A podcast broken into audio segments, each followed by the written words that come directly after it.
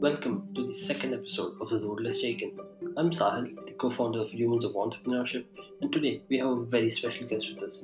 We have Neerav, who's the co founder of City Furnish, a furniture rental startup in India. Well, today we'll not just learn about Neerav's journey, but we'll also talk about his YC experience. And to top it off, he's going to give us great tips of how to succeed in YC. So, what are you waiting for? Let's get into it. I hope you enjoy this episode. Hey Neerav, welcome to the second episode of uh, The Road Less Taken. Thank you for doing this.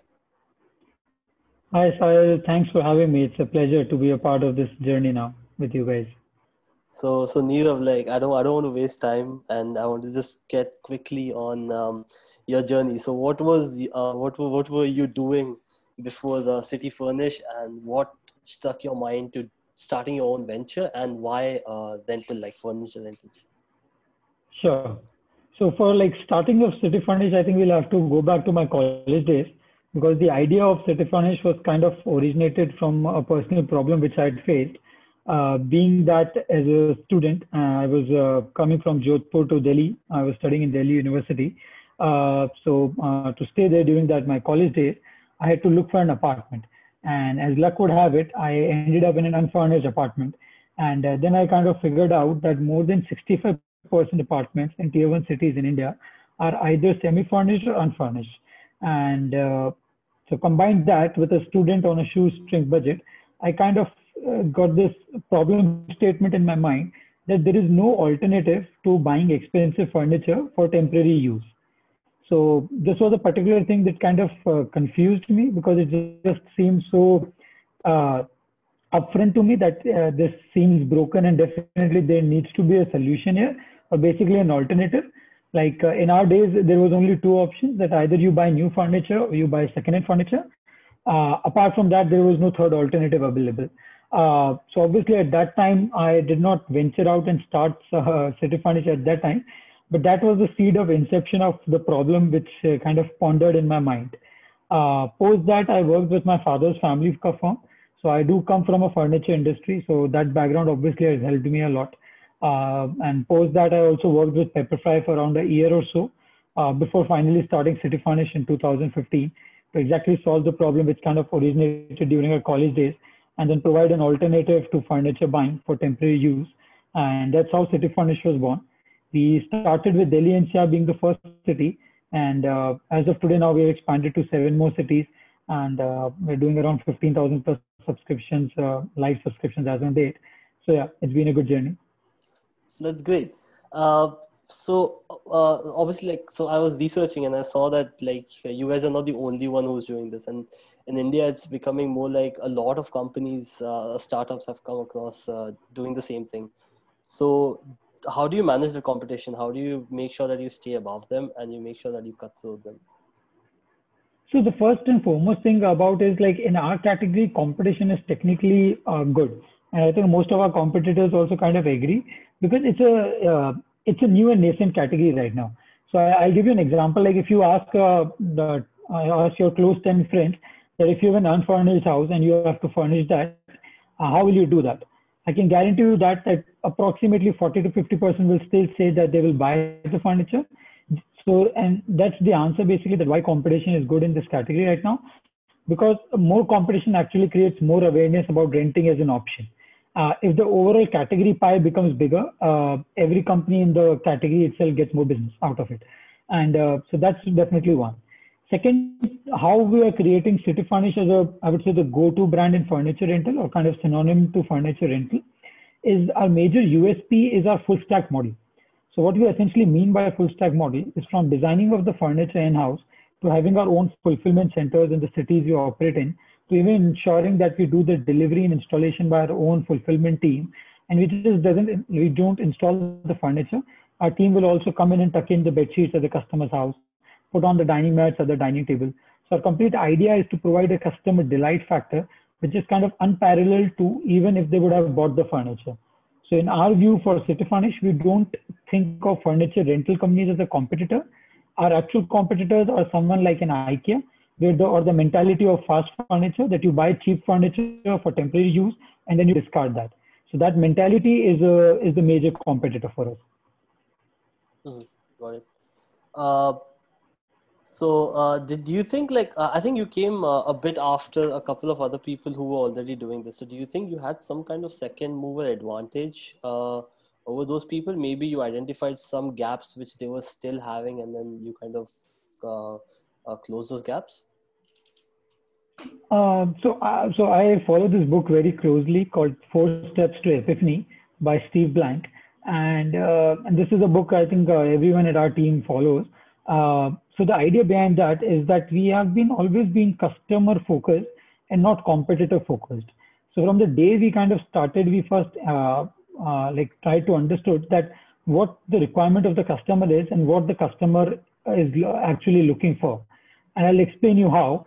Uh, so for example, if you'll understand that renting as a complete category itself is not a uh, is not something which we started. So you have already been renting houses, you've already been renting cars and etc. So it's not something which is completely new. The idea of the implementation of furniture rental was something which was typically new. And that was a major thing which we were trying to bring in.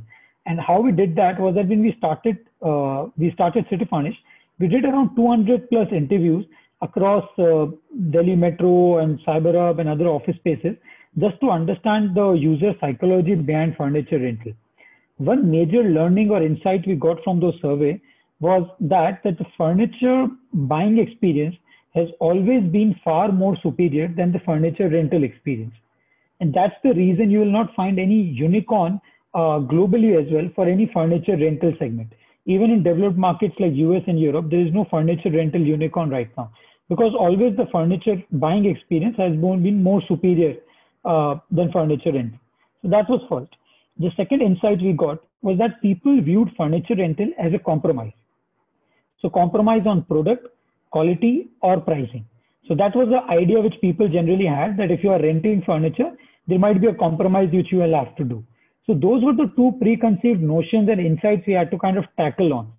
And I think our competitors, though they were uh, in the same so-called furniture rental category, but they were a little late to kind of address these two major insights for the user. And that's where our full stack model, uh, where we kind of work only with solid wooden furniture and not with particle board and engineered board furniture, which is comparatively cheaper and would lead to kind of compromise in the eyes of the uh, eyes of the consumer, and also to provide them a, a, a service which is kind of unparalleled.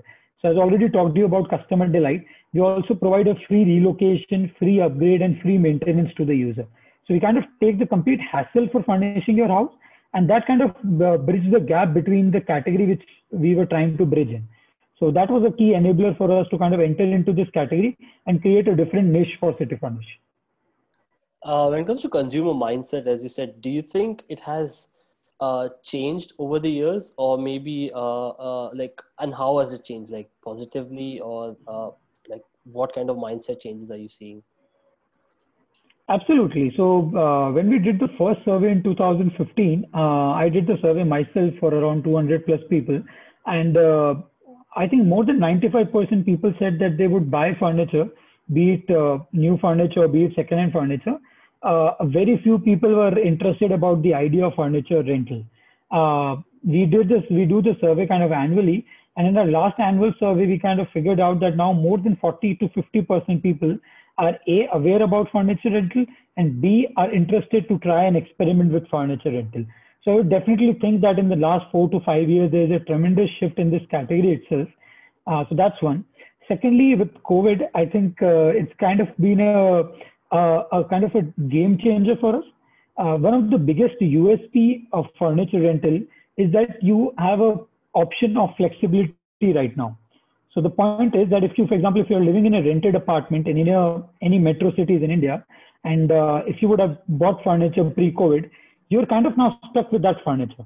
So let's say you have to move back to your hometown because of whatever reasons, and now you're not staying in that same apartment, but you're still stuck with that same furniture in a rented apartment. That mathematics definitely does not make sense. Uh, Post COVID, a lot of people value that flexibility which we offer. Earlier COVID, people kind of viewed that they want to settle in, and again, like the mentality of a normal Indian consumer is to kind of settle the roots there so they will try to buy the home, try to buy the furniture and etc. But I think with COVID and I think again with the, I would say the kind of consumer shift which is happening, more and more people are moving towards experiences rather than ownership or holding of assets. And that is one thing which has, I think, COVID has just kind of speed up, up the progress. And uh, we are seeing a very good demand uh, post the lockdown has come up again, like uh, it's been over again. Uh, we are seeing a very good shift in the trend for that as well. That's good to see that uh, your business is one of those uh, who got benefited from COVID. Yeah. So yeah, like now I want to talk about the dream place where a lot of startups want to be. Um, so you have been a part of Y Combinator, where where we have seen startups like Airbnb going on there, uh, Dropbox. So, what was that feeling of getting accepted, and then um, obviously being in that environment, being in that ecosystem? Uh, what was that like for a young uh, entrepreneur to enter in that in that area and like speak to those kind of people who have already succeeded? So I think like uh, the complete YC experience was kind of mind blowing and amazing. To sum it up into simple words, uh, so uh, one funny incident which happened during a YC interview. Uh, so me and my partner Saurabh, we went for the interview uh, to the uh, YC batch in uh, YC office in uh. Uh, so this is the pre-COVID times where we were allowed to meet and meet people in person.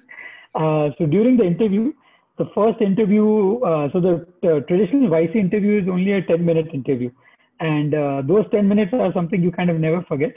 So it kind of went the same for us the first 10 minutes of the interview were over. We came out and uh, we're kind of anxiously waiting for the kind of like the next result or whatever would be the next step. And after two hours, we got to know that uh, there's going to be a second round of interview for us at a later uh, time in the day. Uh, and that kind of created a lot of anxiety and kind of a suspense for us because uh, uh, most of the companies which were there along with us during the interviews kind of did only one round and kind of was selected right away or like rejected right away. So then it kind of created a lot of anxiety for us. But uh, uh, in the evening, we did uh, get for the second chance of the interview. We met our group partners, and as you rightly said, that so the biggest thing which works for YC is the is the YC partners. So they come from this pedigree and back, background where they've already built something which is of scale and of value, and now they are also helping you to scale up your company as well. So that was kind of absolutely kind of magical for us. Uh, and yeah, so luckily enough, we got in through the second round of the interview. Uh, me and Saurabh were kind of, uh, uh a lot of anxiety was there once the second interview was done. And I remember it was like around 9.59 p.m. in the night when we got the call that we have been selected for the YC interview. And it was yeah, definitely a very good thing for us to happen and we were kind of very happy about it. Uh, do you want to give uh, people any tips? Uh, so young entrepreneurs who are, who are trying to apply for YC, who are trying to go in there, do you want to give them any tips about how to ace, first of all, getting into YC? And once you get in like, uh, like that interview, like what, like, how do you prepare for that? Or like, how do you kind of uh, go on with things? Definitely. So I think like the first and foremost thing for applying into YC is that, uh, or like what YC does look in a company, are ideas that can scale with the help of YC. So basically ideas which can go large, which can become big companies. Uh, secondly, they always look for founders and teams to invest in rather than just the idea alone. Uh, so even if the idea has the merit, but if the founding team lacks the conviction to build those things, um, YC generally won't invest. So I think like the founding team kind of brings the magic to the complete formula.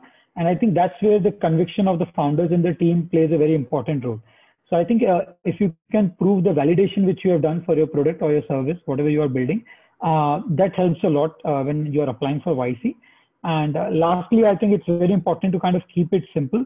Uh, YC kind of like, again, like because the partners come from such a experienced background, they kind of see through you if you're trying to uh, kind of complicate things or trying to hide some for, for particular facts or numbers. So I think it's very important to be very transparent, very uh, and like keeping the complete pitch and uh, uh, I would say the matrix simple. And uh, again, like YC believes in kind of real matrix in terms of revenue, actual number of deliveries done, not in terms of vanity metrics like number of app downloads and etc. So yes, I think those would be the first three tips for kind of acing the YC interview. Uh, post YC, I think a lot depends upon how you actually use the YC partners and they also kind of say, uh, said this themselves when you are into YC that now it kind of it depends upon the founder that how efficient the founder is to kind of utilize all the network and resources available within YC. So all the partner network, the alumni network, and even the batch network, which is uh, available during the uh, the YC batch which you are in, is kind of very uh, motivating and very energetic. So if you are able to kind of make the best use out of it, it's uh, wonderful. And I think that's what uh, the best companies out of YC has done. So you can see a lot of examples for that in India as well, apart from Dropbox, Airbnb, like Razorpay, etc. from India. And I think that's been a wonderful experience about YC. Great. So, uh, you know how you said that you guys had that uh, anxiety moment before YC, uh, the, the second interview. Uh, but like uh, as an entrepreneur, obviously you go through like so many, so many anxiety moments uh, uh, where you feel like uh, you're depressed. Initially, you feel like, am I even on the right path? So, how did you, or how would you, or how would you suggest uh, founders who are trying to get into this field? Uh, how do they maintain their mental health balance and make sure they keep going? So I think uh, so for us it's a kind of a very simple thing which we do. So whenever we feel that uh, we are valued less because of an investor rejection or whatever, uh, and we have this very simple thing which I do. Uh, so every Saturday or Sunday I call around five to ten of my customers and I speak to them. Uh, obviously, all of them would have some feedback and suggestion and comments, but uh, always a few of them will definitely kind of say that why they love our product and that kind of validates and sums up our journey and just gives us that that extra sense of motivation and I would say kind of uh, purpose to the journey, uh, which I think just kind of uh, helps to keep it going. So, and I think that's the the biggest reason any founder starts because I think uh, it's because of the love of building, building things or building products. And I think uh, if you are uh, always in touch with your end customer or end user, and you're able to get the feedback for it or kind of feel the nerve for it, uh, I think that is always going to provide you that uh, purpose of this journey. And I think uh, at least for us, that uh, kind of helps us to keep uh, keep us motivated. Okay, so I'm just gonna dig more deeper into the bad parts of business, right? Uh, so obviously you have a lot of tough times. There'll be there'll be times where you don't know what to do next. you might be with a problem where you don't know like how do I kind of solve this problem. So do you want to either pick on a specific problem from City Furnish, or like generically tell that how how did you go on with solving those problems? That could be customer problems investor relations any of that. So i think I, will talk about a problem which i think is fairly uh, uh, i would say i would say common across all young startups who are growing in is that how do you scale or how do you grow when uh, you don't have the funding or marketing budget to kind of uh, uh, create the buzzword for your startup uh, so I think with City Furnish also it was kind of very uh, similar because A, we were creating a new category. Uh, furniture rental itself was not known in 2015. And B, we wanted to ask the user to kind of trust us uh, uh, for placing the order and not go ahead with some other competitor. so I think at always at that moment, I think it's very important to kind of think outside the box and do things which are kind of unscalable again, that's one of the important uh, important learning from the YC uh, batch also, which we have received, uh, that you have to do things which are kind of unscalable. Uh, one of those learning was for us in the beginning was that when we were scaling up, uh, obviously because of the lack of funding and marketing budget at that time, we faced problem of how to expand our business and get more customer leads. Uh, and obviously we kind of put our minds and brain to it that how we can solve it without actually putting marketing money into it. And then we kind of figured out a uh, like a good strategy which worked for City Furnish was the real estate broker strategy. So the way, the way it worked essentially was that we onboarded real estate brokers on our app called CF Partner app, and the the, the real estate agent would put in a lead for a, a, a tenant or a landlord who is interested to furnish his apartment. And for every such lead which gets converted, the real estate agent or the broker would get a one month rent as commission. And uh, so that helped us to scale really well because that essentially meant that, uh, so as on today, we have like roughly 5,000 plus brokers working for us on this model. Uh, and they work on a success fee model. So we don't have to pay uh, anything upfront to them to kind of onboard them or uh, to enlist them. And they create an offline or an omni-channel brand presence for City Furnish. So they're in person pitching the idea about City Furnish furniture rental to a prospective tenant or a landlord and convincing them to place order on City Furnish without any particular uh, upfront payment, all based on a success fee model. And once the order is done, you have to pay one month rent as a commission to the broker. So that kind of uh, helped us scale very well. And again, kind of uh, validated the idea that there is always a way to kind of figure out how to grow without always spending money to grow. So again, like that's one thing which I think uh, a lot of startups can do is uh, sometimes you have to do things which are unscalable. So you have to go out, meet all those brokers, personally kind of convince them to download your app and start putting the leads in. And uh, once this uh, model works, uh, you can scale them up uh, really fast. But yeah, so that is one story I can I think we can get from here. Yeah, that was great. Uh, so just going a bit more like uh, on the initial stages, right? So when you told your um, maybe your family or your friends about it, about this idea, uh, like were they like, uh, what are you trying to do? Like, who does this? Like, it's so stupid, or were they like very supportive about it, and like uh, they kind of they kind of wanted you to do it? So I think one thing which uh, I think everyone in Indian startup needs to be grateful for is to Flipkart and the like stories of those guys so yeah, the uh, so like startup or like the adoption of startup for even uh, parents and family kind of became a little acceptable because of uh, the stories which we kind of read about uh, uh, Flipkart and etc. in the initial days. Uh, so in our family, I think luckily like everyone was really supportive. A lot of them still didn't kind of understood the idea to be very fair, but they were still very supportive. So that was like kind of a little funny because they still didn't understand that what we are completely doing or what we're trying to do but they were really supportive that uh, you should definitely try that if you are able to try and create a new category they were really supportive of that and i think coming in uh, from a business family background i think uh, the risk taking uh, capability uh, is i think definitely there and i think they kind of respect and admire that and uh, it definitely in our case it was the same so yeah just just I feel like yeah, this should be my last question to you. So, uh, do you think young entrepreneurs should start early in their twenties uh, and kind of give it a shot, uh, see how it goes, or do you think they should gain some experience in the market to understand how a business functions and then go ahead with things? Like obviously, you started at a very young age, so uh, what suggestion would you give to people? So definitely, I'm completely biased on it, and from my experience, I definitely think that uh, doing an MBA or like uh, even an MBA from abroad and etc. is it, again like just my personal opinion is like uh, is not the best use of resource and time.